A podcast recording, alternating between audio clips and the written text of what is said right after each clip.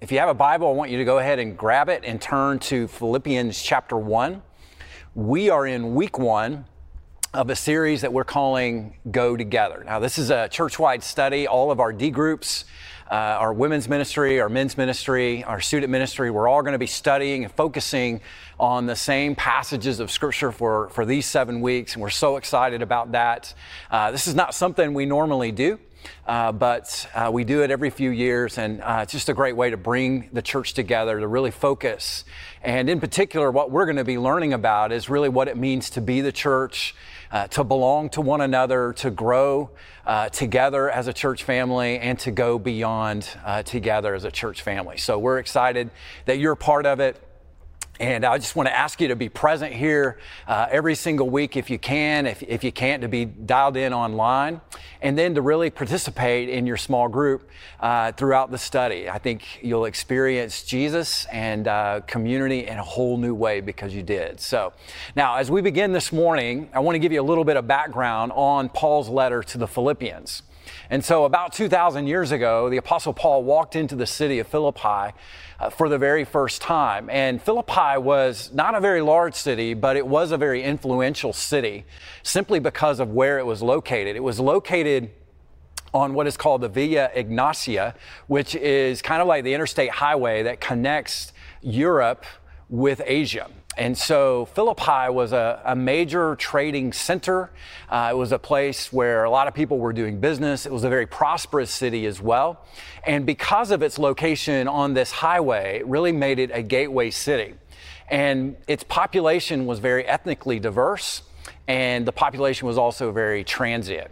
Now, Philippi also had its share of problems. There was racial strife uh, within the city because there wasn't a dominant ethnicity at the time. And, and so there was also economic oppression and a tremendous amount of spiritual confusion within the city as well. So uh, there's not a single Christian in the entire city of Philippi before Paul uh, arrives there. And so you can read more about Paul's journey to uh, Philippians and his mission there in Acts chapter 16, which is an interesting story because you see uh, a number of conversions that really form this Philippian church. So you see the story of Lydia, who's a professional businesswoman. She commits her life to Christ, and, and her entire family follows her. And then a demon possessed slave girl commits her life to Christ. And then the Philippian jailer, who is a Gentile, uh, commits his life to Christ and his entire family. And I think what's interesting about this is these are the first members of the Philippian church. So Paul takes these folks and their families and he plants a church in the city of Philippi. And uh, this, is, this is very significant because what you have is the very first members of the church uh, a woman, uh, a slave, and then a Gentile. And what's interesting about this is your average Jewish man would pray a prayer every single day, a prayer of thanksgiving to God. And the prayer would go like this I'm not making this up, but the prayer would go like this God, I thank you that I'm not a woman, I'm not a slave, and I'm not a Gentile. Now that's really interesting. And what we see here is just the irony of God starting his church, starting a movement. He is building a healing community called the church, and he does it by, build, by bringing into the fellowship a woman, a slave, and a Gentile. And I think that is uh, God's sense of humor. And I think it is, it is really God saying, I'm going to absolutely blow up the sinful societal norms that kind of ruled uh, culture in that day. And I think it's a beautiful thing. Now, as you might imagine, it was, it was pretty challenging to be a Christian in the city of Philippi at this time. So the Roman religion was a paganistic religion. It was uh, uh, somewhat of a polytheistic religion. And so the Romans really had a lot of tolerance for people who uh, worshipped in other religions, but they did have a, have a couple of caveats. They, they basically made a stipulation that said you couldn't say that your God was the only God, and you also had to worship the emperor. And so the Philippian Christians obviously believed that Jesus was the only God, that He's the only way to salvation.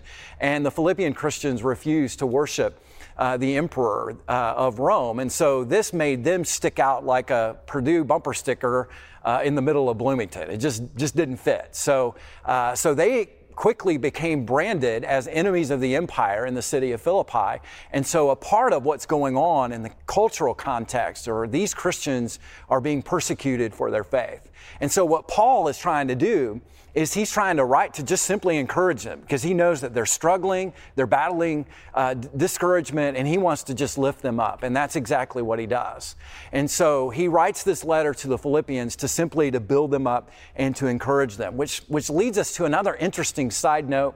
If you've been in church, you probably already know this, uh, but Paul is writing this letter to the Philippian Christians from prison himself. So he is literally in chains and he is awaiting uh, possible execution of his very life. He could die at any moment. And what is interesting about that, he is writing to encourage them. And so as you read through this letter, you really begin to feel the tone of this letter is just filled with joy and contentment. Uh, Paul is very much at peace in the middle of his circumstances, which really make uh, this letter even more remarkable when you consider what he is going through as he's writing it. Now, there's two couple of there two themes that I really want to highlight for us.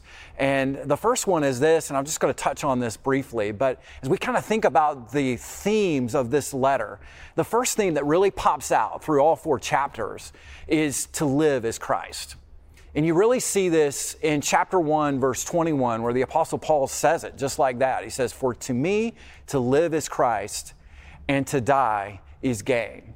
And so, what the Apostle Paul is talking about is just the greatness of knowing Jesus as Savior. He's just talking about the joy of walking with Jesus and knowing Him and living for Him.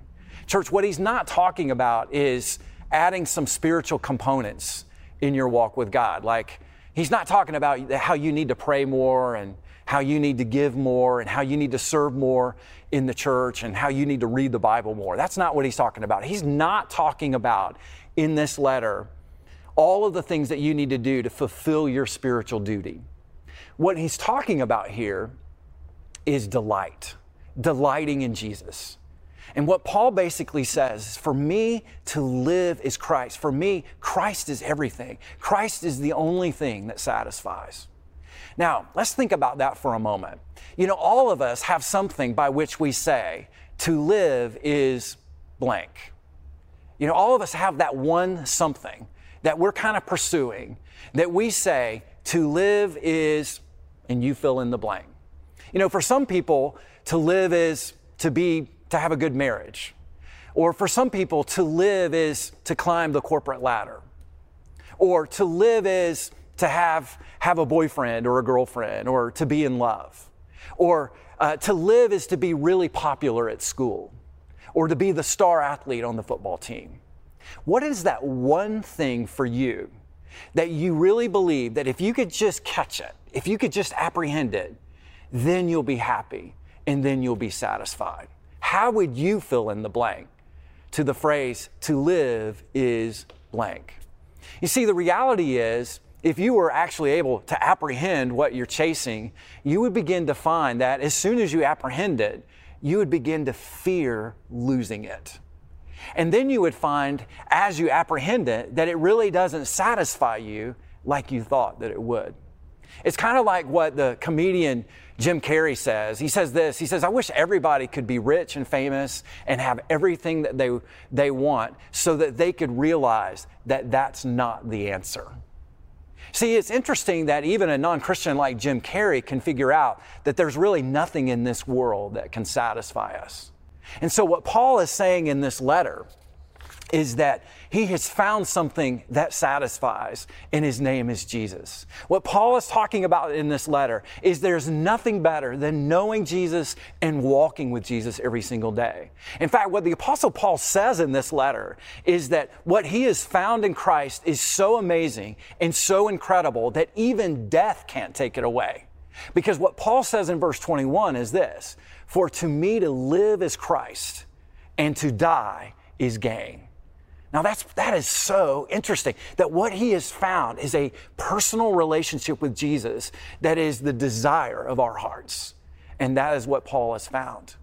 Now, it's even more interesting when you consider in chapter 3 that Paul outlines all of these things that he has experienced in life. He has had power, he has had prestige, he has had position, he has pedigree, and he has religious performance. And what the Apostle Paul says is this He says, I consider all of that a loss compared to the surpassing greatness of knowing Jesus Christ as Lord. So, what he's talking about here is the greatness of knowing and walking with Jesus. Now, the other theme that I want us to look at, and this is the theme that I really want us to kind of drill down on today, is this that we are very simply better together. That we are created for community, that we are wired for relationships, that we were made to be with each other.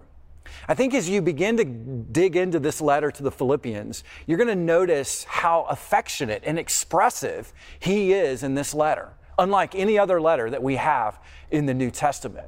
It's obviously, to me, it is obvious that uh, he has relationships with these folks that are on a whole different level than any other uh, relationships he had in another church. I mean, it, in other words, it really, really feels like that these are his peeps, these are his people.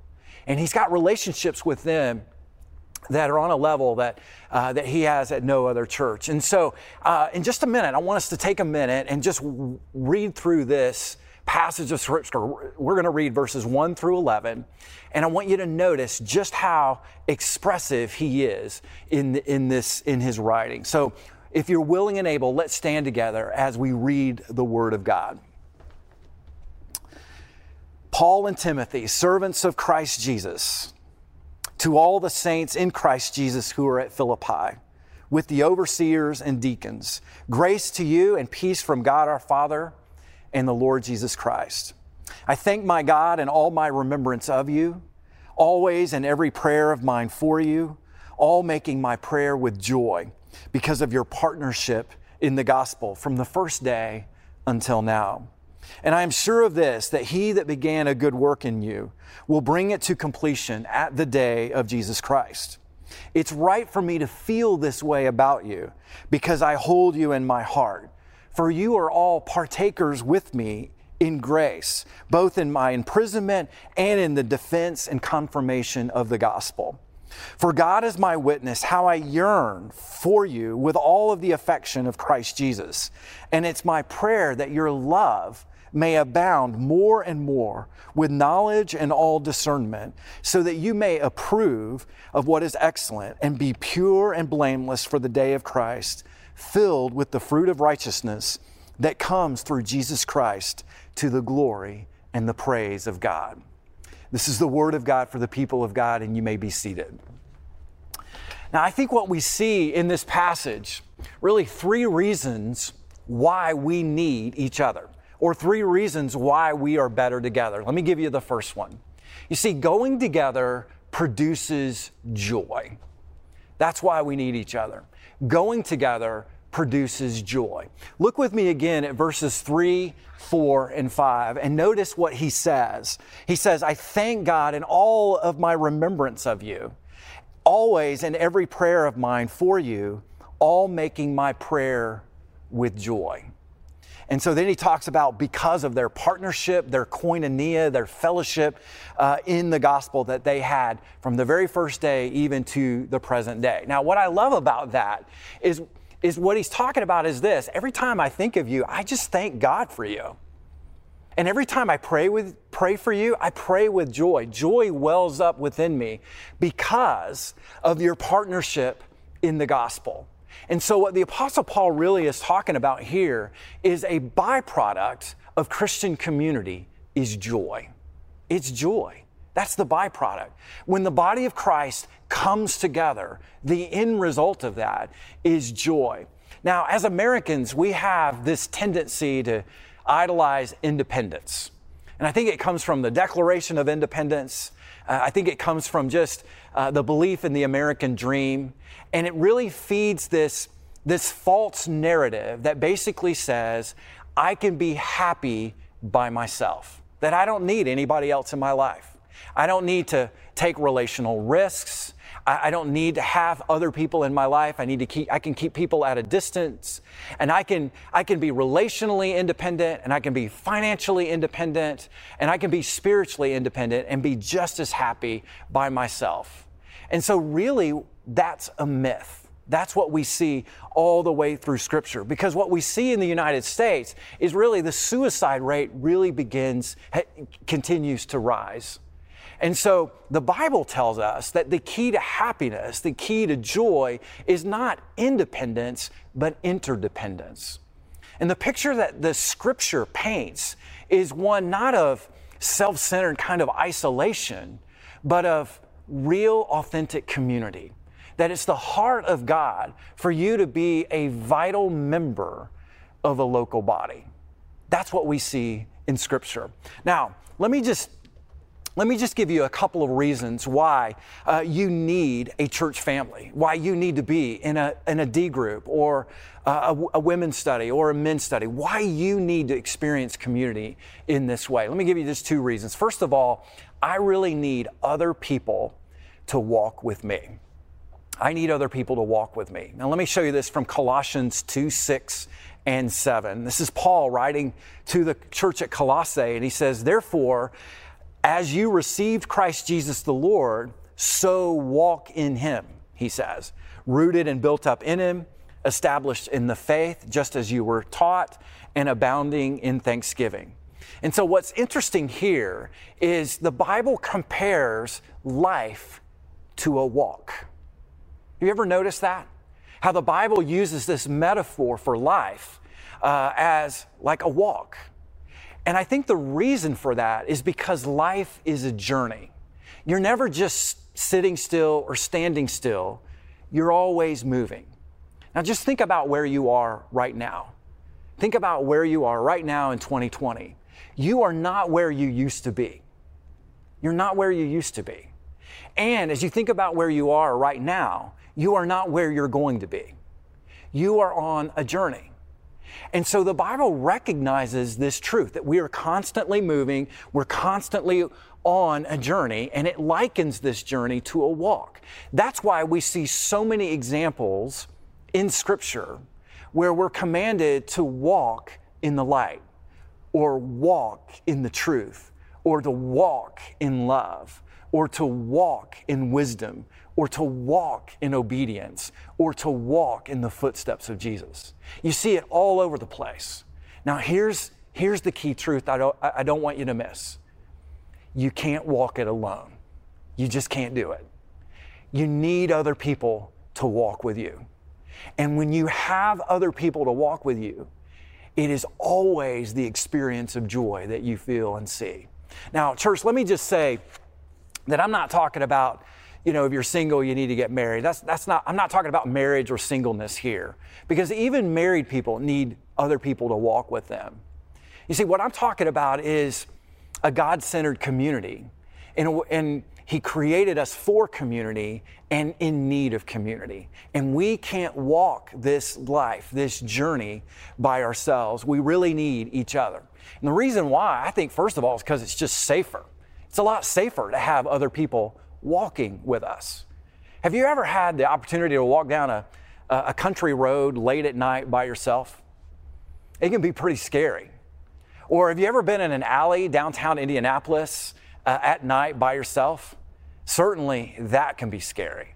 But if you had your people around you, if you had your peeps around you walking down that country road or in that alley, you wouldn't be scared at all. You'd be having fun. Why? Because it's always more fun when there's other people around, when you've got community, you got people that care about you walking with you. See, it's just a lot safer when life becomes scary to have other people with you. It's also just just supportive. It's more supportive.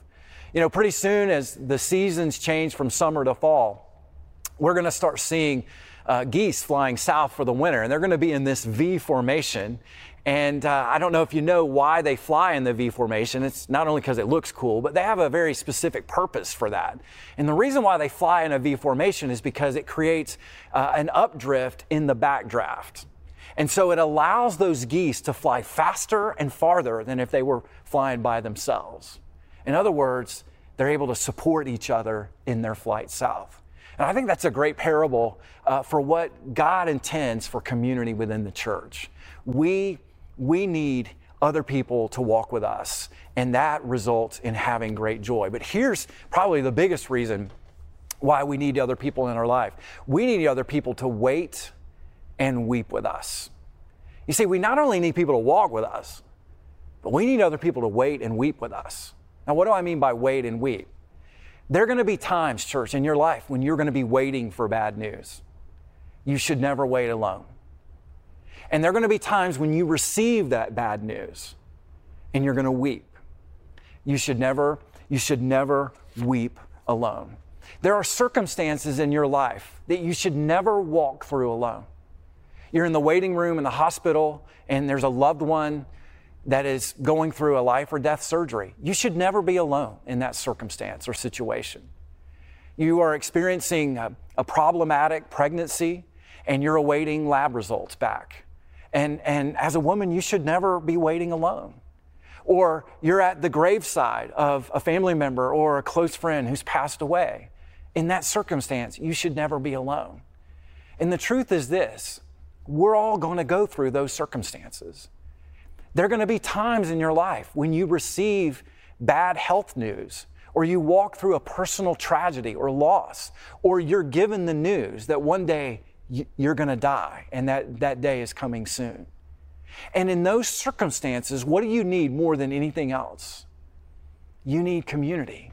You need other people around you. You need other people to wait and weep with you. See, only a fool would go through life completely unprepared for what you know is inevitable and is going to happen.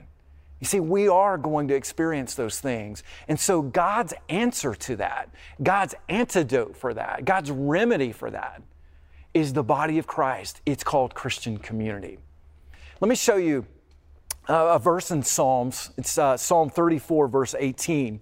And the psalmist writes this He says, The Lord is near to the brokenhearted, and he saves the crushed in spirit.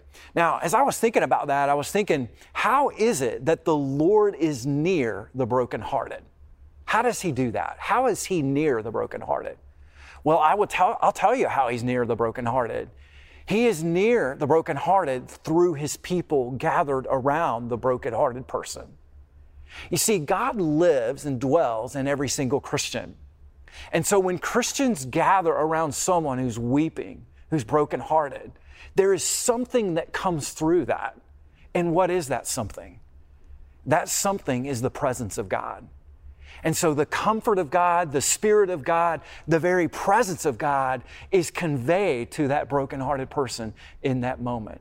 And in that moment, there's encouragement. And in that moment, there's sorrow, but there's also joy of knowing that I'm loved and there are other people walking with me through this. You know, I experienced this firsthand a few years ago when my dad passed away, and, and then almost a year later to the day, my mother passed away. And as I was walking through this, uh, just in my own life, I experienced the comfort of the Holy Spirit and the comfort of the presence of God conveyed through so many of you who reached out to, to let me know that you were praying for me and thinking about me during this loss. And so it's in that that we really need community. And what's amazing is as we as we have people to walk with us through the journey of life, as we have people to to wait and weep with us, there's joy in the midst of that, even in circumstances that are difficult. So, who is it that you have in your life that's walking with you? Who is it in your life that will wait and weep with you? You need community. You need someone who's going with you because going together produces joy.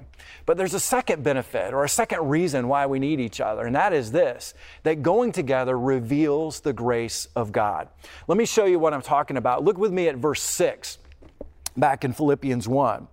And so we see that Paul's writing and he says to them, I am sure of this, he says in verse 6. He's absolutely confident. He said, I'm betting the farm on this that he who began a good work in you, so he's recalling the beginning of a good work that God started in them. And you, you might ask, well, what's that good work? Well, that good work is salvation. And interestingly enough, Paul is responsible for the salvation of so many of the folks in this, in this church. So he says, He that began a good work in you will carry it on to completion, will bring it to completion at the day of Jesus Christ. He is absolutely confident of that. He is absolutely sure of that. Now, that is a tremendous promise that he gives to the, to the Christians in Philippi. It's an encouraging promise. But here's, here's the question that I have What was the basis of his confidence? Why did he know that so sure that God was going to finish the good work that he started in them? Is it because of the, the moral purity of the Philippian Christians? Is it because, you know, they kind of had their spiritual life all together and they're just kind of spiritually elite and so his confidence is in them because their commitment is so high? I really don't think that's what it was. I think what you see here is that his confidence is in the grace of God. In fact, he tells us that in verse 7 because he says this It's right for me to feel this way about all of you because I hold you in my heart, for you are all partakers with me of grace. You see, his confidence is not really in them as much as it is in the grace of God. You see, he's talking about grace as the unmerited favor of God, the blessing of God, the, the kiss of God on your life.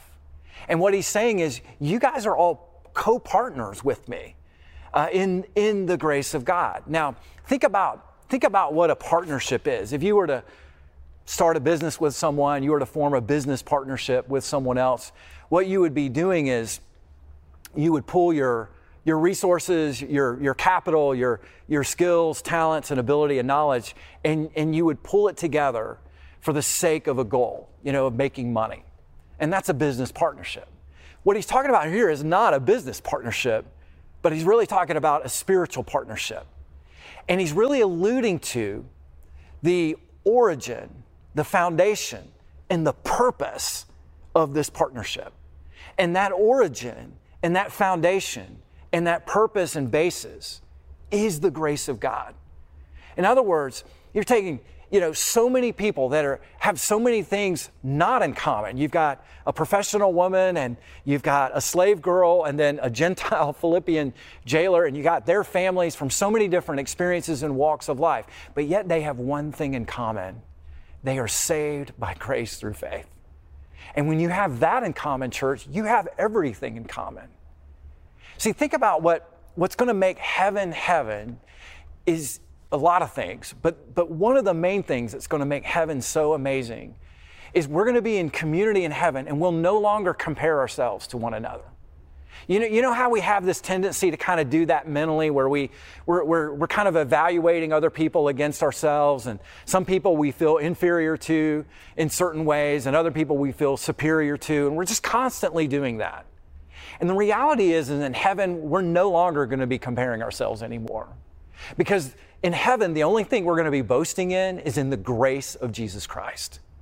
In heaven, we're going to have the knowledge and the awareness and reality that none of us should even be here in the first place were it not for the grace of God. And so, the one thing that we have in common that, that levels the field, that, that really levels the ground, is the fact that Jesus saved us. And we didn't deserve to be saved, but we received the gift of God. And that is just a beautiful thing. And that's really the foundation of our fellowship with one another. That's what unites us as, as a church family more than anything else. You know, we're really living uh, in interesting days. And this year we've, we've seen really uh, the emergence of what is called cancel culture in our, in our society today. And cancel culture is really when uh, a celebrity or a politician or someone in the public sphere does something or says something that uh, creates a call from someone else to, you know, for everybody to kind of withdraw from that person. So you just kind of withdraw from them and abandon them, and in so doing, you just kind of ship them off to the outer rim. And that's what's called cancel culture. And I think what the Apostle Paul is talking about here is not cancel culture. He's talking about grace culture. He's talking about the kind of community that they get it, they love each other and they love each other in the midst of their weaknesses, in the midst of their frailties and their struggles, and even they love each other in the midst of their sins. And what they do is instead of canceling each other, they support one another, they encourage one another, they love one another. You know, the Bible says over and over that we need to be encouraging one another. And that word encourage literally means the way it sounds. When you encourage someone, you literally put courage in them, you fill them with faith. And I think what the Apostle Paul is doing here is he is encouraging them. He is saying to them, guys, I know you're struggling a little bit, but the good work that God started in you, He's going to carry it to completion. He's going to get you through what you're going through. You're going to make it. You're going to overcome this by the grace of God. And that's the kind of community we want to be here at Stones. That's the kind of community we want in every D group, every Bible study, in our youth group, in our children's ministry. We want grace culture to pervade every single relationship uh, in our church family. You know, I'm, I'm learning this uh, firsthand what it means to really encourage and, and really what encouragement is and the power of encouragement.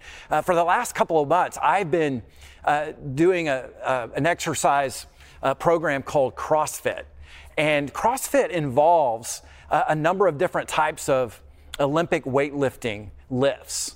And these lifts are very technical and they're very difficult. And so, even without any weight on the bar, uh, these lifts are very, very challenging to do. And frankly, church, I'm really bad at these lifts. Like, I totally stink. I've been doing this 10 weeks and I'm still bad at it. They should kick me out of the gym because I'm just not good at it. But I've got a great coach, and her name is Jen. And what she does is she encourages me. And there are times when I'm working out really hard and I'm trying really hard and I'm trying to figure out how to do the lift and I'm just terrible at it.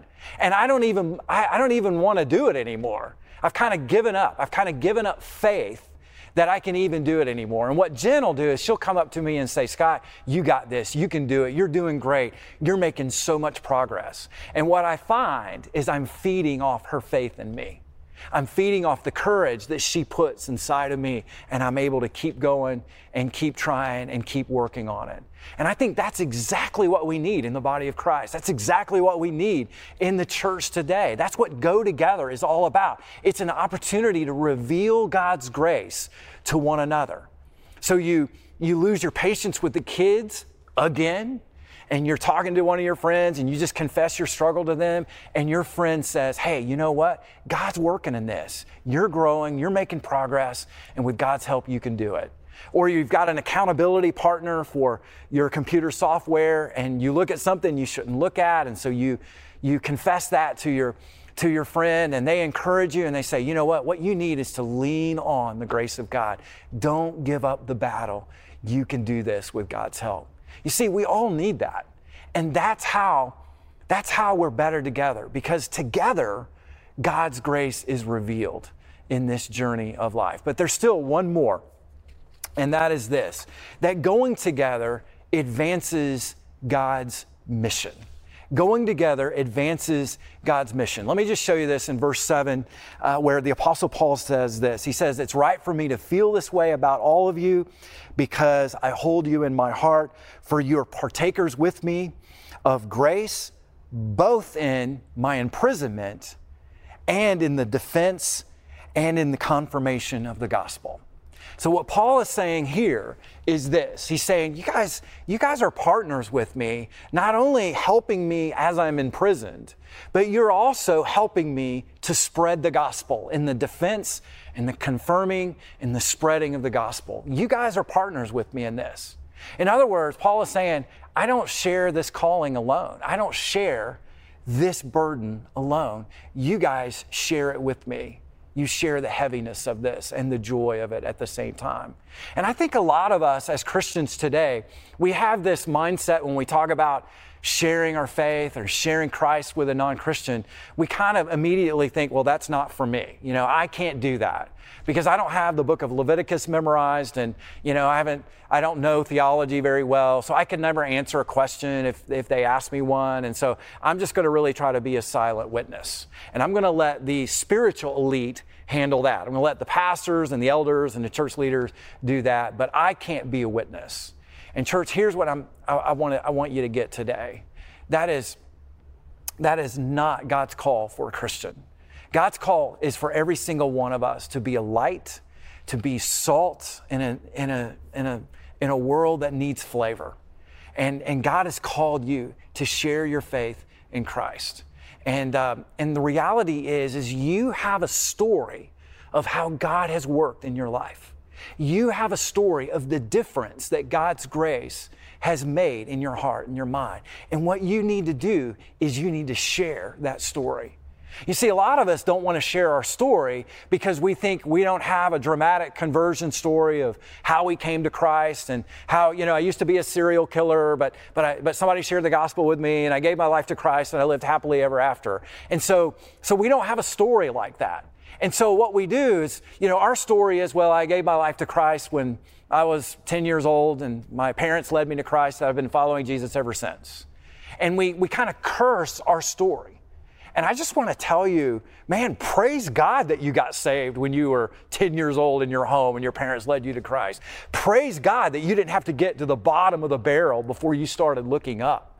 Praise God for what He did in your life. what you need to do is share your story because no one can refute the story of what God has done in your life.